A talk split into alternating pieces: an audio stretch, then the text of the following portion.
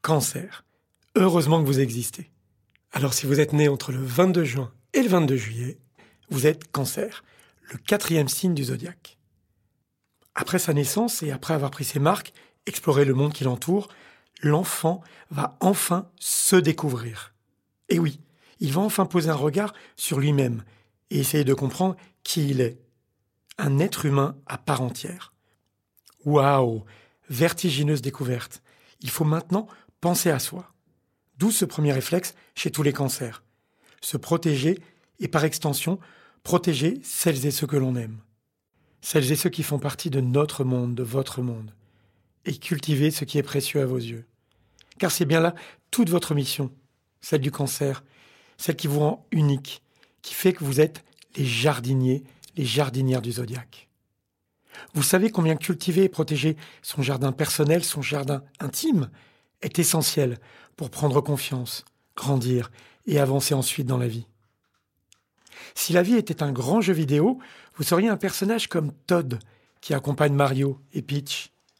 Vous savez, ce personnage tout mignon, timide et discret, mais attention, hein, faut pas le chercher.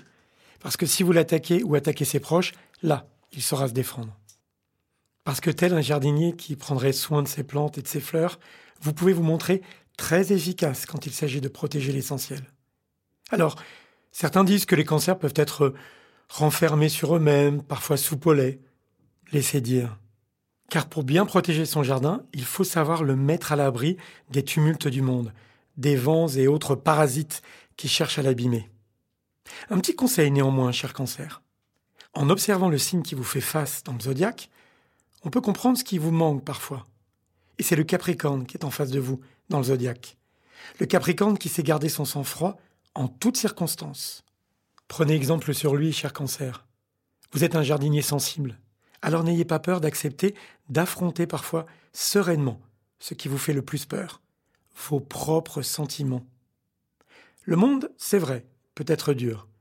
Alors n'hésitez pas à partager vos sentiments avec celles et ceux qui font partie de votre jardin personnel. Maintenant, des personnalités qui incarnent bien votre signe. D'abord, Zinedine Zidane, célèbre footballeur plein de talent qui est aussi célèbre pour son coup de tête mémorable quand un adversaire a insulté sa maman.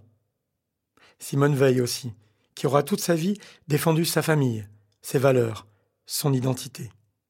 Et je voudrais finir avec Nelson Mandela, qui a dit un jour, je le cite, « En faisant scintiller notre lumière, nous offrons aux autres la possibilité d'en faire autant. » Quel que soit votre jardin, ami cancer, il a besoin de vous. Alors, cultivez-le.